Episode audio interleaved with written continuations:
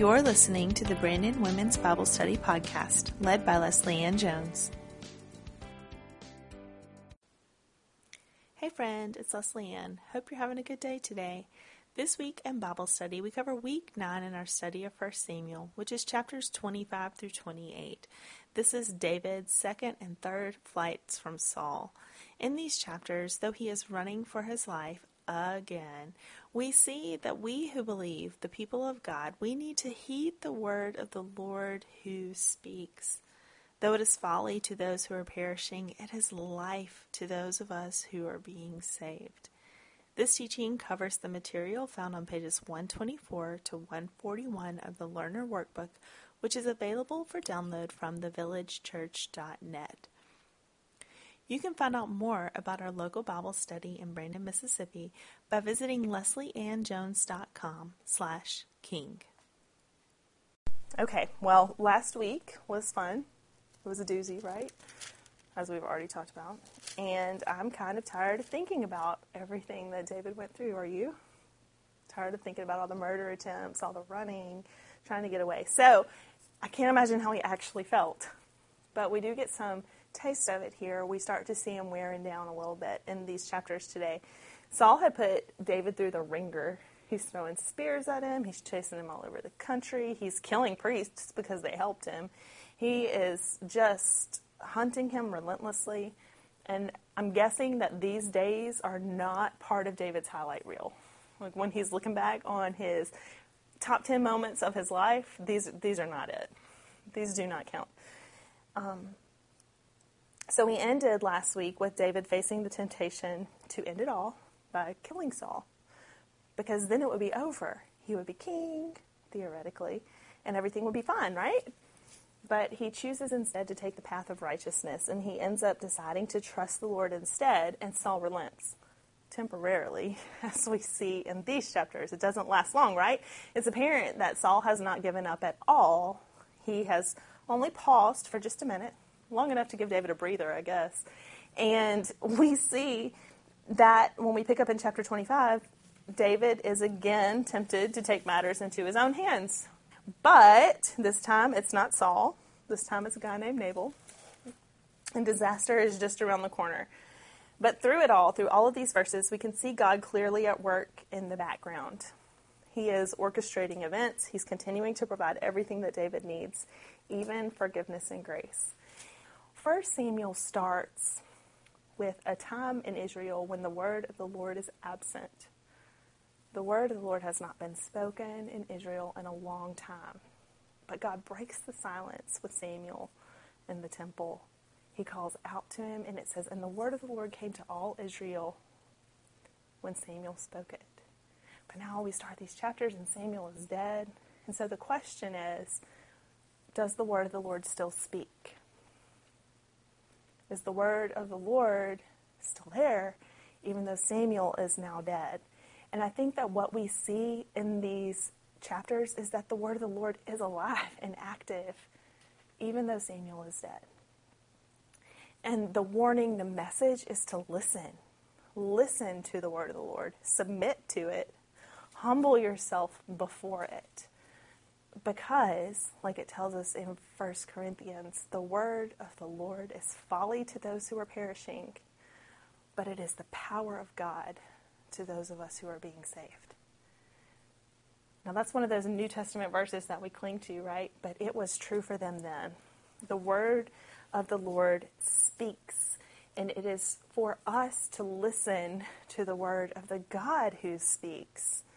It is life and it is truth it is hope. It's our defense against temptation. It convicts us of our sin. It encourages us when we are weak. It sustains us in the wilderness. The word of the Lord is all of those things to us. But we have to listen for it and we have to seek it and know it so that it can take root in our hearts and change us from the inside out. So we start in chapter 25, verse 1, with Samuel dying. But he just gets this passing mention. Now Samuel died, and all Israel assembled and mourned for him, and they buried him at his house in Ramah. So it's the end of an era because Not, all did, not only did Samuel bring back the word of the Lord to Israel, but he's the last of the, the, that long line of judges that we read all about in the book of Judges. He's the last. And no longer is Israel going to have any judges. Now they have a king. They don't have a very good king at the moment, but he's on his way out, right? So Samuel's the last of the judges, and his death is the final page in that chapter of history. So it only gets a passing mention here, but it's good for us to know that he's dead because he's going to come back later on in the story in a really unexpected way at the end of this week's lesson. But we'll talk more about that in a little bit. So Samuel is dead, and David is hiding in the wilderness. So in verses 2 through 3, it says David rose and went down to the wilderness of Paran, and there was a man in Maon whose business was in Carmel. The man was very rich. He had 3,000 sheep and a 1,000 goats. He was shearing his sheep in Carmel. Now the name of the man was Nabal, which we'll come to find out means fool. So, I mean, who names their child fool? Does anybody? Like, you're choosing your names, you're looking through the baby book. What do you pick? I know I'm going to name him fool. No, you don't do that. And so this is probably probably like not his actual name, but maybe his name was something close to it. Okay? So it was close enough that like a little haha play on words. Okay, so the name of the man was Nabal, and the name of his wife was Abigail. The woman was discerning and beautiful, but the man was harsh and badly behaved. He was a Calebite. So let's talk about Nabal. He was a Calebite. What do we know about Caleb? Does anybody remember his story from the book of Numbers? Caleb and Joshua were some of the ones who went out to spy the land, right? Like they're wandering in the wilderness, and Moses sends out a group to go check out the land. And he's like, go check it out, see if it's a land flowing with milk and honey, see what the cities are like, and come back and tell us. So they go, they come back, and like 10 of them say, mm, we totally can't take those people. But Caleb and Joshua say, No, we can. We can because the Lord is on our side and the land is great. We should definitely go do this. But what do the people of Israel do? Do they listen to Caleb and Joshua? No, they listen to everybody else. And so they then they were punished for their unbelief. They had to wander in the wilderness for 40 years because they refused to believe. So Caleb is one of the good guys, right? He's one of the faithful. He is righteous and he's full of faith. And Nabal is carrying on the tradition, right? No. No, not so much. He is not living up to the family name. Instead, he's trashing it. My text says that he was harsh and badly behaved. What does yours say anything different? What kind of a man is he? Mine says surly and mean in his deeds. There goes surly. Harsh and evil. Mm-hmm. Yeah. Harsh, evil. Okay, so the message, I looked up several. The message said he was brutish and mean. HCSB, harsh and evil. Crude, that's the New Living Translation. Crude and mean. He sounds like just the kind of guy you'd want to get married to. Lots of fun. So if he is surly and mean in his business dealings, how do you think he is in marriage? So what kind of treatment do you think Abigail received at his hands? But what do you think it was like to be married to a man like that? And how does a girl like Abigail, who's beautiful and discerning and wise, end up with a guy like him? Because she didn't have a choice, right? She didn't get to pick the guy. The guy was chosen for her. And even though he's wealthy and he's got all this land and all this money, he is mean. He is not a good guy. Verses 4 through 8 David heard in the wilderness that Nabal was shearing his sheep. So David sent ten young men, and David said to the young men, Go up to Carmel and go up to Nabal and greet him in my name. And thus you shall greet him Peace be to you, and peace be to your house, and peace be to all that you have. I hear that you have shearers. Now your shepherds have been with us, and we did them no harm, and they missed nothing all the time they were in Carmel. Ask your young men, and they'll tell you. Therefore, let my young men find favor in your eyes, for we come on a feast day. Please give whatever you have at hand to your servants and to your son David. So when the sheep shearing happened, it was a it was like a big party. It was a festival kind of day. So there was a party going on, and we know there was a big party going on because later on, when Abigail comes back from averting the disaster, we find out in verse 36 that Nabal was holding a feast in his house like the feast of a king. So it's not that he didn't have the resources to help David's men. It's not like he was short on supplies. He just didn't want to. He did not want to help David. But in verses 4 through 8, three times David says, Peace, peace, peace. We're coming in peace. We mean you no harm. We mean peace. And they're coming on good terms. And the request is that Nabal help his men. Why? Because David's men have been helping Nabal's men in the wilderness. His um, shepherds, they've been kind of hanging out with him. And what's really going on here is that David's downplaying the whole situation. He said, Hey, we didn't, we didn't hurt you when we were in the wilderness. But is that what really happened? What kind of a report did the servant give to Abigail later? What did he say that David's men did? He said basically that this is um, in verses 14 and following that they were serving as guards. It says they were like a wall between us and the wilderness. They were protecting them, they were guarding them, they were taking care of them so that no harm came to Nabal's flock the whole time that they were out in the fields. So, really, the only reason that Nabal has to celebrate this sheep shearing is because David's men have protected them. That's why he has so many sheep to shear. because David's men have kept them from getting taken by things like lions and bears. But David doesn't tell Nabal any of that. He's just said, Hey, we've been good to your people. Can we have a little bit of this feast? Can we have a little part of this, please? To be included. But how does Nabal react? Like a toddler. Mine mine. So David is peace, peace, peace, but Nabal is mine, mine, mine. No. Why would I take, this is verse 11, my bread and my water and my meat that I've killed for my shearers, for my men, and give it to somebody I don't know? Who is this David kind of guy? So, first of all, Nabal makes the men wait. It says in verse 9, when Nabal's young men came, they said all this in the name of David, and then they waited. So he makes them wait. And then he answers them with scorn. He has no regard at all for David. None. And how does David take the news? He turns the other cheek and walks away? Not so much. He is furious. Verse 13. And David said to his men, Every man strap on his sword, and every man of them strapped on his sword. David also strapped on his sword.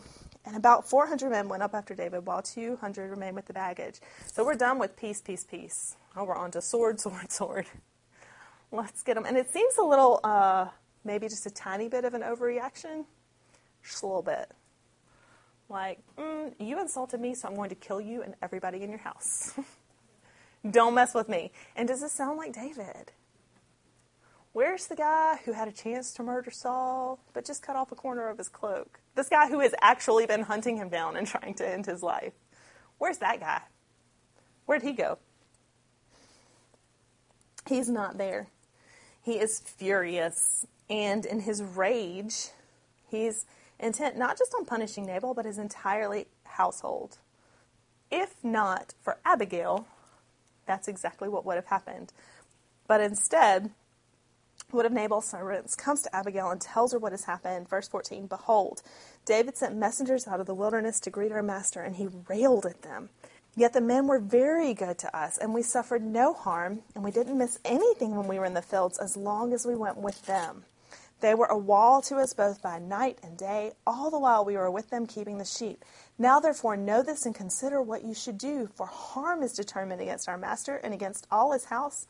And this tells you how widely known it is that he was not a good dude. He is such a worthless man that no one can speak to him. So he knows you can't reason with Nabal. He's not listening. He goes to Abigail because she is what? Discerning and wise. So, what does Abigail do? These passages here where it, I just imagine myself. Clearly, they were prepared for the feast because they have all this food, but I'm like, oh my gosh, how can you make haste to prepare 200 loaves of bread? How, how does that happen? But that's what it says she does. Verse 18 Then Abigail made haste and took 200 loaves and two skins of wine and five sheep already prepared, and five seahs of parched grain, and a hundred clusters of raisins, and two hundred cakes of figs. Like you couldn't fit that in a suburban, probably. I don't know how many donkeys it takes to carry these things out into the wilderness. But she loads them up, and, and they go. And what does she do? She said to her young men, Go on before me. Behold, I come after you. But she did not tell her husband Nabal. Why doesn't she tell him? what would he do?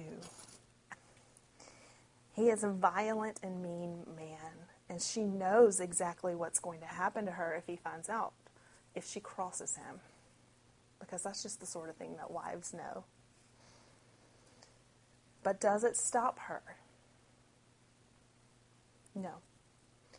Something even worse than Nabal's wrath will happen if she doesn't step in. So she doesn't hesitate. The text says that she made haste. It was urgent. So she didn't waste any time. She gathered up the 200 loaves of bread and all the wine and the figs and the raisins and everything, and she hustled on out of there. She was in a hurry. So, verse 20. As she rode on the donkey and came down under the cover of the mountain, behold, David and his men came down toward her, and she met them. Now David had said, Surely in vain have I guarded all that this fellow has in the wilderness, so that nothing was missed of all that belonged to him, and he has returned me evil for good. God, do so to the enemies of David, and more also, if by morning I leave so much as one male of all who belong to him. Who else has made this silly promise a rash vow when they shouldn't have in 1 Samuel? Do y'all remember? What did Saul do? And it almost cost Jonathan his life. He said, If anybody eats anything on this day, they shall surely die. Right? So he made this rash promise, and it was super foolish for Saul to do that. And this, this is the same kind of promise that David is making. I swear to God, if any of them are left alive by the end of this day, and rash vows are one of those things that are not allowed in the Old Testament, it is against the law God's law, not, you know, city law, but the law of the Lord to make a vow like this because they're foolish. But what we see, the testimony, so, so there's the sense that, like, your words should mean something. When you say something, you follow through with it. And so that's why you don't make a rash vow because your words are going to hold you accountable to it, especially if you call on the name of the Lord to do it. But it is better to break the vow than it is to murder an entire household. So last week we saw him just take a little step off the straight and narrow path when he deceives the priest a little bit, right? Because he was afraid. It was his fear that caused him to sin last week. And he owned up to it. He repented, but it had grave consequences. And this time you see him going completely off the rails because of his anger. Like, it's not just a little misstep. It is strap on your sword, let's go kill everybody. Somebody's going to pay for this. He is not playing games. So, why? What is it that makes David, that leads him to this? How do we go from the last chapter where he's all, no, no, I'm not going to kill the Lord's anointed, to I'm going to wipe you all out? well, I think we have to look at him as a person. And I think that's what the Bible wants us to do. He is not this high and lofty, holy king. He is human and he is flawed, just like the rest of us. Think about all that he's been doing. He's been running scared for a long time now. The army has been chasing him, Saul is after him, and he has somehow managed to keep his anger in check. His, he's managed to restrain himself by reminding himself that the Lord has got this. That's what happened last time. But this time he's stretched thin and he snaps at the slightest insult. And I mean, I've never gone on a murderous rampage before, but I have snapped when I've been stretched too thin. I have been blindsided by my own fury over the smallest things. And it's never the thing that sets you off that's the real issue, is it? I have been caught off guard by the um, extremity of my own reaction to things sometimes, unable to control myself. You know, it's easy to read this and think that we would never react so strongly. But I have never been pushed in quite the way that David was. I know. I know.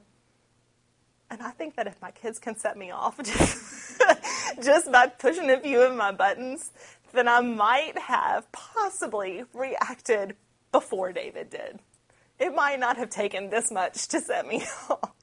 The truth is, we've all lashed out in anger, or we have punished someone with some with, with a punishment that is far too severe for the crime, whether that is, you know, somebody said something that you didn't like, and so you just give them the silent treatment.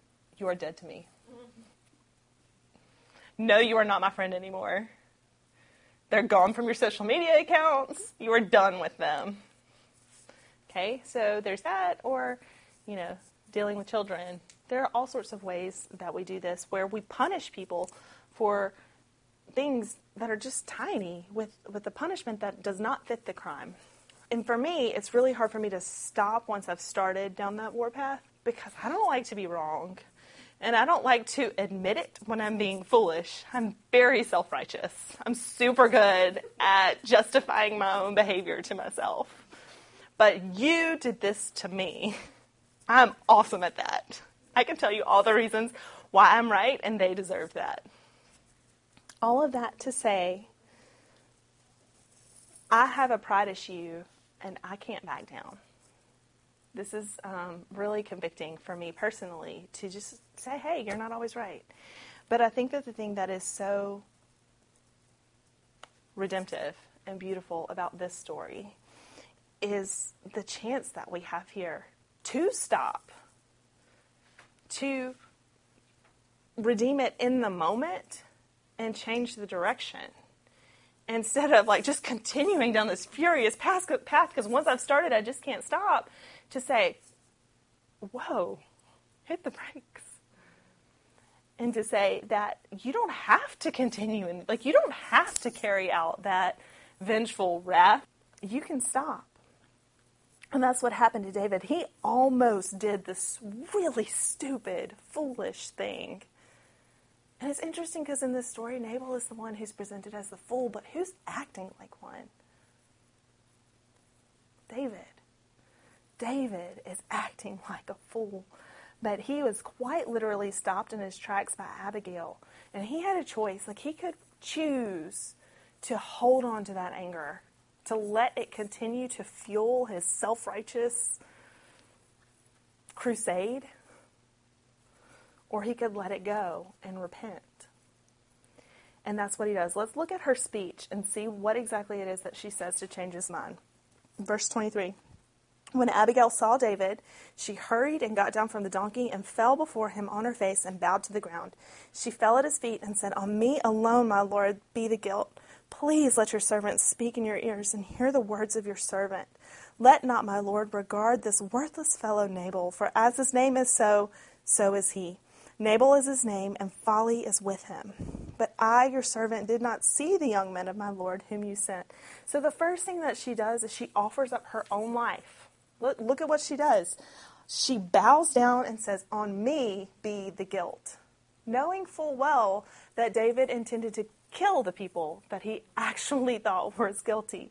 So she's willing to assume Nabal's guilt and take on this punishment for a crime that she did not commit. She doesn't say anything about whether or not David is in the right or wrong. She just says she steps in and offers herself as a shield so she can protect the people of her household. Now, why would she want to protect a guy like Nabal? Because, again, revealing too much of myself here, but if I'm Abigail and my super mean, abusive husband is about to get what's in for him, I might just step aside and let that happen. But she does not do that. She steps in. Because it's not just Nabal who is going to pay. It is, what is it that David says? If I leave so much as one male of all who belong to him. And as much as she didn't like Nabal, she probably cared a lot for some of the other people. Just good people in general. Just because he's a fool doesn't mean that they all are. And so she steps in, and it's the selfless action, her willingness to lay down her own life. She who is entirely guiltless in this situation. That gives David pause and clears his vision enough so that he can listen to truth. She does not deserve to die, and David knows it. So, verse 26, this is what she says Now then, my Lord, as the Lord lives, and as your soul lives, because the Lord has restrained you from blood guilt and from saving with your own hand, now then, let your enemies and those who seek to do evil to my Lord be as Nabal. So the second thing that she does is she reminds him that vengeance belongs to the Lord. She surely knows what kind of king Saul has been. It cannot have escaped her attention. Because what has Saul been doing? He's been on the rampage. He just wiped out the entire city of priests. He planned to lay siege to Keilah when David was there. She knows what has happened, and rumors are probably flying. So Saul is probably a lot like her husband. Saul is also harsh, mean, prone to overreaction. Perhaps just throw the spear at you a little bit. So she knows, if she knows anything, she knows that Israel does not need a king like that. Israel needs a king that's better. And so she calls David to be better than he is. She acts like he's going to do the right thing. She assumes that he's going to. He hasn't done it yet. But what she says is, because the Lord has restrained you from blood guilt. She acts as if it's true, even though he hasn't actually relented yet. And so she's calling him to this higher standard of living than he is at currently. Because he is the right and true king, and she wants him to remember that. She wants him to remember who he is. Because what he plans to do, this thing that he has let take control of him, it is not the way that a right and true king acts, especially not a king of Israel. Why? Who are these people that he's attacking? They're his people. They're the people of Israel.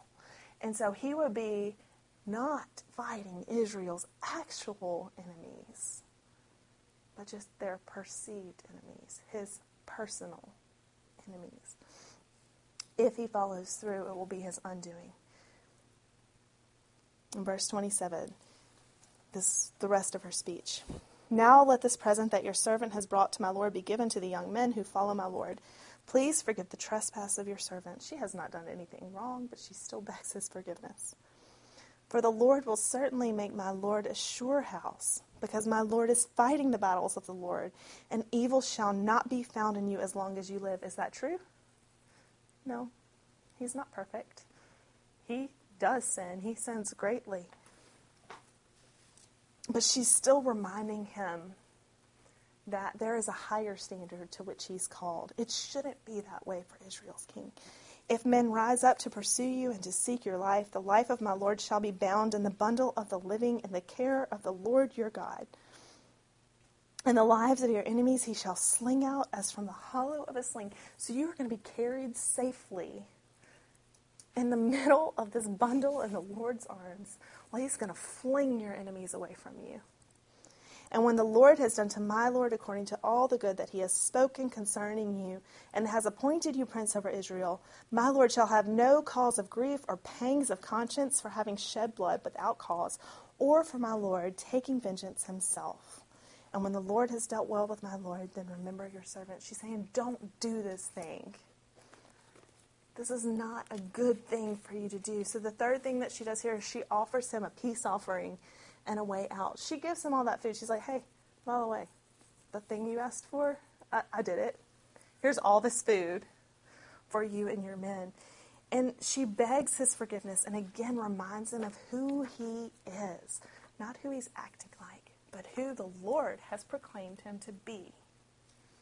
We are all failing to live up to our identity. We all sin and fall short of the glory of God none of us live up to that identity that we have been given. But the Lord has spoken it over us. And so that is who we are, because that is who God has said that we are. I did a Beth Moore study a long time ago when I was in college. It was called Believing God. And there were five things. Did you do it? Did we do that here? There were there were five points. There was one for every every finger. I don't remember them all. I remember the first two though. God is who he says he is, and I am who God says I am. The third one is God will do what he says he will do. David is Israel's king because God has said he is. And it is his aspiration then to live up to that for the rest of his life. Now, he's going to fail and he's going to falter. But evil and sin is not going to define him. Why? Because he's not harsh and mean like Nabal and like Saul. He's not a fool. He is a man who repents. And that is the difference. He repents. Listen to his response in verse 32 through 35. And David said to Abigail, Blessed be the Lord, the God of Israel, who has sent you this day to meet me. Blessed be your discretion, and blessed be you who have kept me this day from my blood guilt and from avenging myself with my own hand. For as surely as the Lord of God Israel lives, who has restrained me from hurting you, unless you had hurried and come to meet me, truly by morning there had not been left in Nabal so much as one male. Then David received from her hand what she had brought him, and he said to her, Go up in peace to your house. See, I have obeyed your voice, and I have granted your petition. It is not that David is a better man than Saul or Nabal, or that he's sinless, or that he's perfect. It is that he repents when he is confronted with his sin.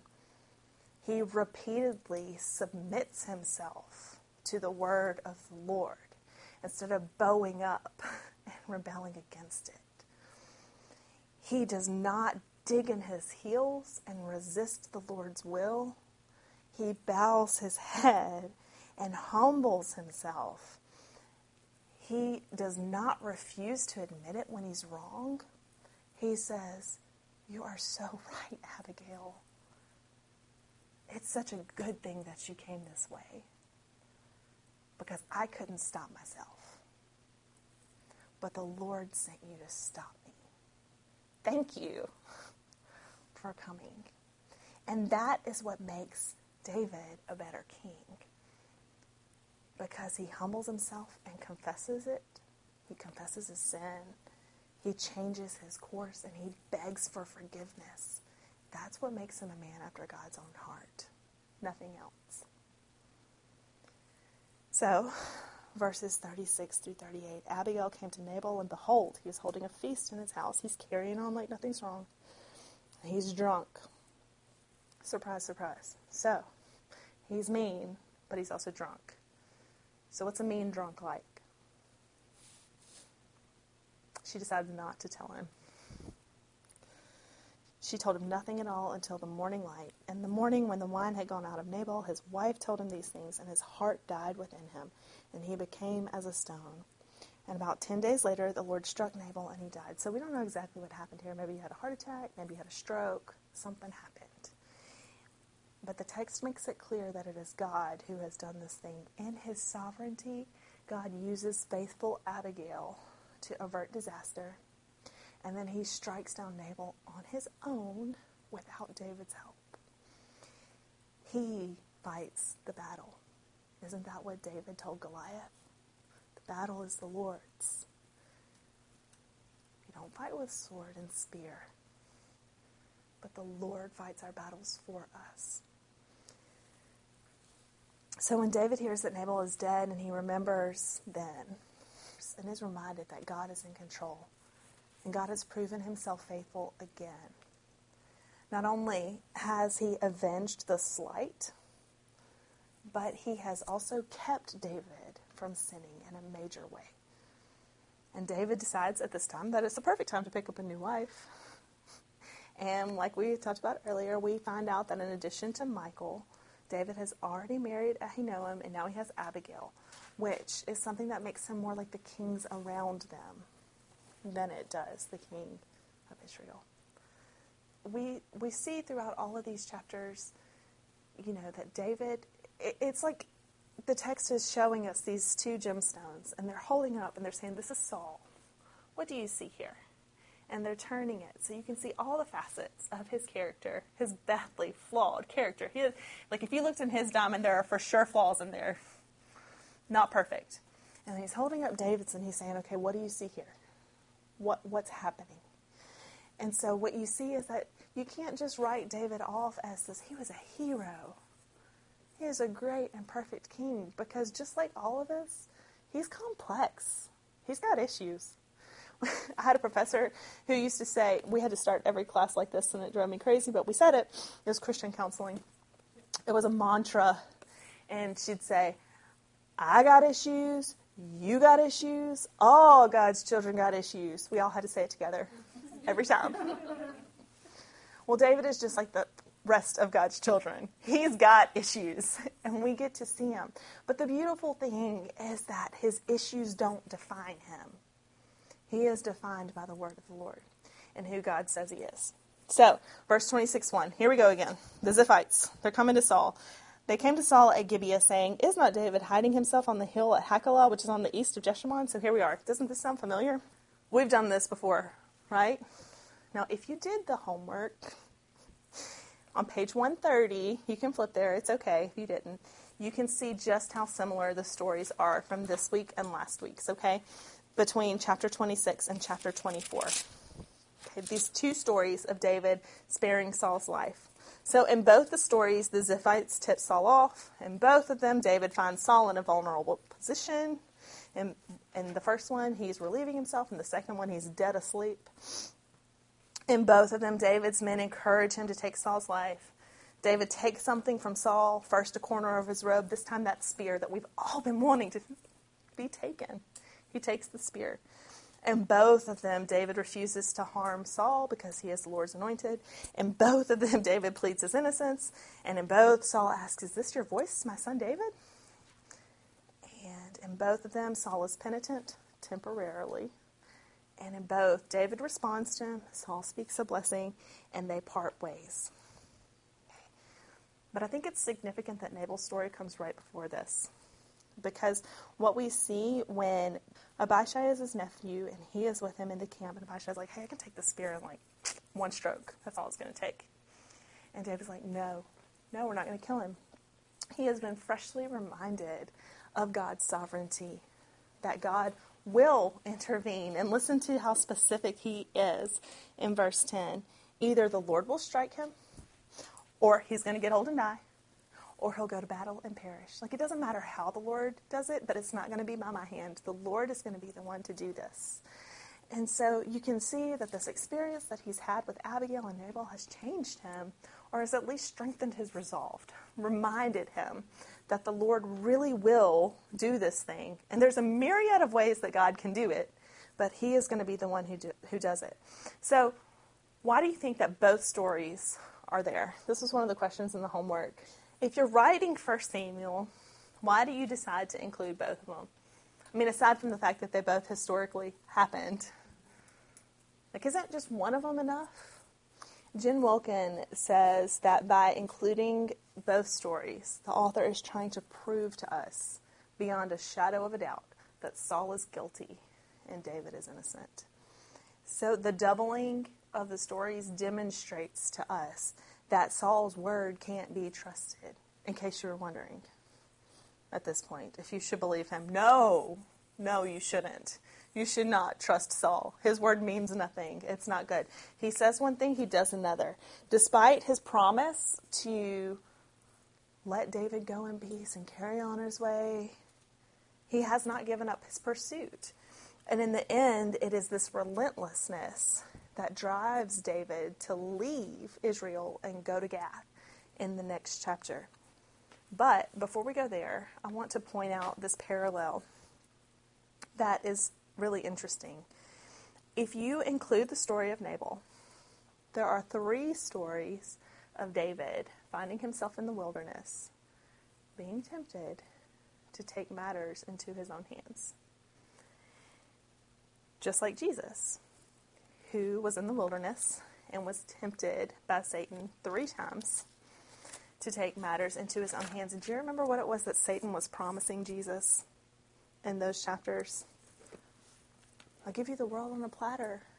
The kingdom is yours, right? He's promising him something that already belongs to him. But he's promising him the world authority, rule, dominion. That's what Satan promises him. But how does Jesus resist?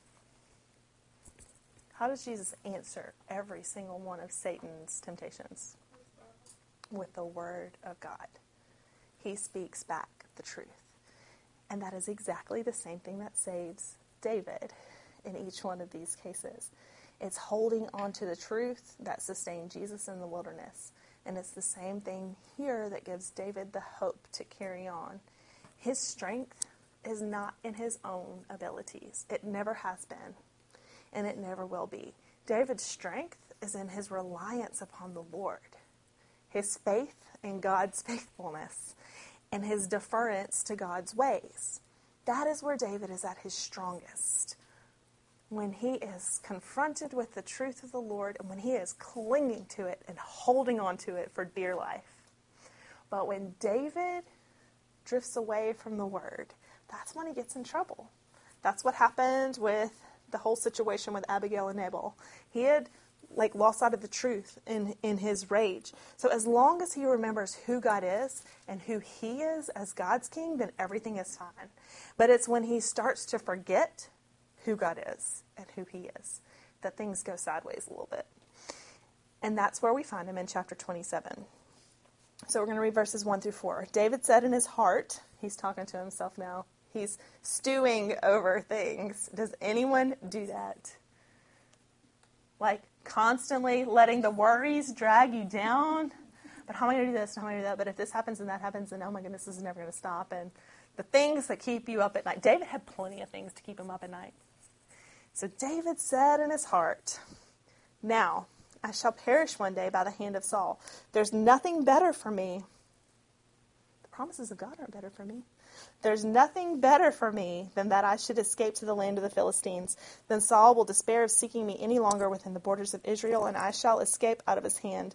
So David arose and went over, he and the six hundred men who were with him, to Achish, the son of Maoch, king of Gath. We, we met him last week. And David deceived him then, he deceives him now.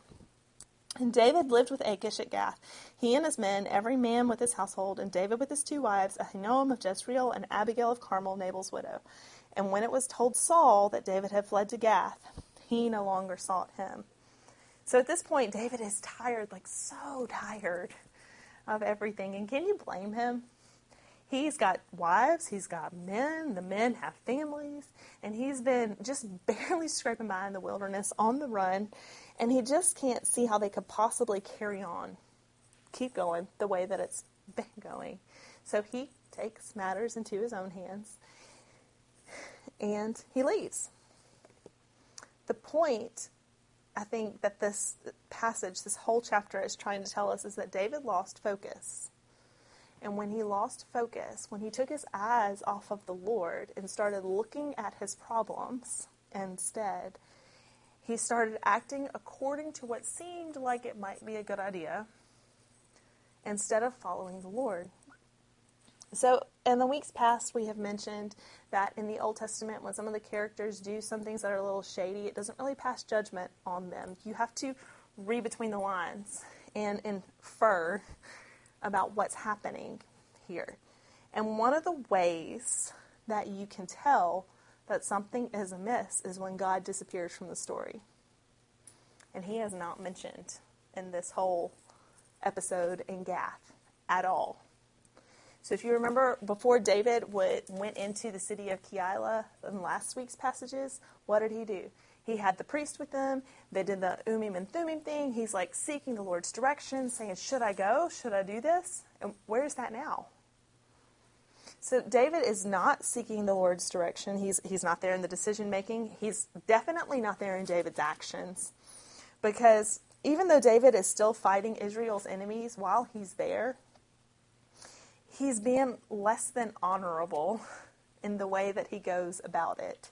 He is intentionally deceiving Achish. He's being shady, and he proceeds not just to slaughter people, like entire people, men, man, woman, and child, which we don't know if God is told him to do that or not, but I'm thinking not. And he also lies about it so that nobody will know. That's a long, long way from the battle is the Lord's. Let's do this so everybody knows how amazing God is. That's not what's happening here. And in the end, it lands David in a super sticky situation, which we do not get to find out the resolution to in this week's chapters. That comes next week. He is so good at deceiving Achish that Achish like falls for it hook, line, and sinker. Now I don't know if he's just particularly gullible or what, but he thinks that David is his. The conclusion that he draws, verse 12, is that he has made himself an utter stench to his people Israel. Therefore, he shall always be my servant. He thinks David is in his back pocket and that there's no way that David can ever come back. And he's so convinced that when he gets ready to go to war with Israel again in chapter 28, verses 1 and 2, he fully expects David to come along. And David can't say anything to the contrary. Not really. What's he supposed to say? Actually, Achish, I'm not on your side. How is David supposed to respond? So he's stuck here between a rock and a hard place. But David is not the only one who is in a bind. Saul is too. The story cuts back over to him, and he's in an even worse position than David because he has finally reached the end of himself, and it is not pretty. Y'all, what we find, he is just so far from where he was at the beginning. 28 verses 3 through 6. Now Samuel had died, and all Israel had mourned for him and buried him in Ramah, his own city. And Saul had put the mediums and the necromancers out of the land. So you get the sense that Saul kind of did what was right. Like he, he followed the law, kind of, but he's clearly not devoted to the law because he breaks it a few verses later.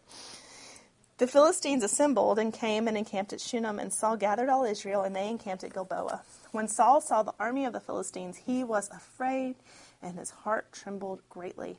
And when Saul inquired of the Lord, the Lord did not answer him, either by dreams or by Urim or by prophets. So why doesn't the Lord answer Saul? The Lord has already spoken to Saul it is not that the Lord has not addressed him. It is that Saul doesn't like the word. He wants the word to be different.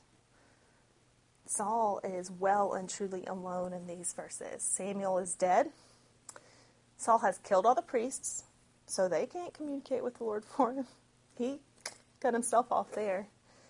And he has finally in his terror and desperation, tried to seek the Lord, but the Lord will not be found. And I think, well, this is um, disturbing in a sense because you want to say that nobody is beyond help. But I think we have to look at the way that he approaches the Lord here. Is he repentant?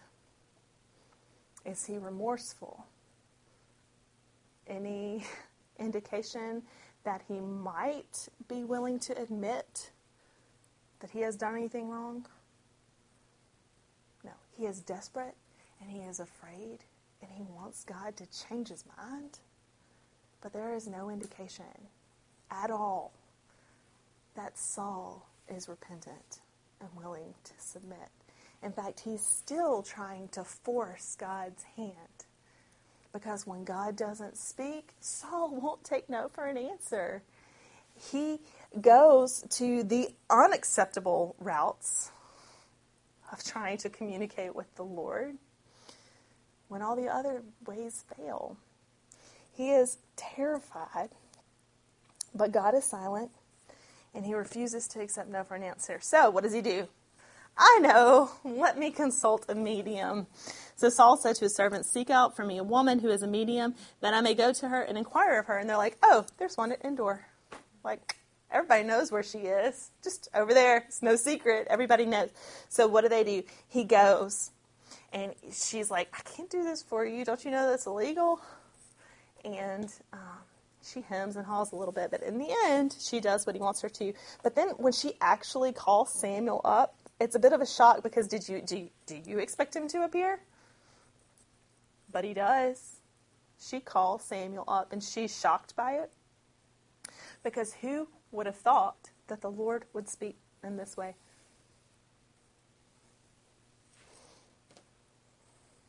I don't know what to do with that. I have no deep theological answers for you. I'm just going to leave you with that. God is sovereign even over this. I will say this the Bible does not say that these things aren't real, it says that they are not the right way. Leviticus 26.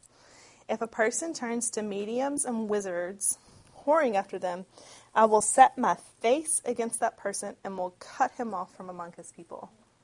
Those are pretty harsh words.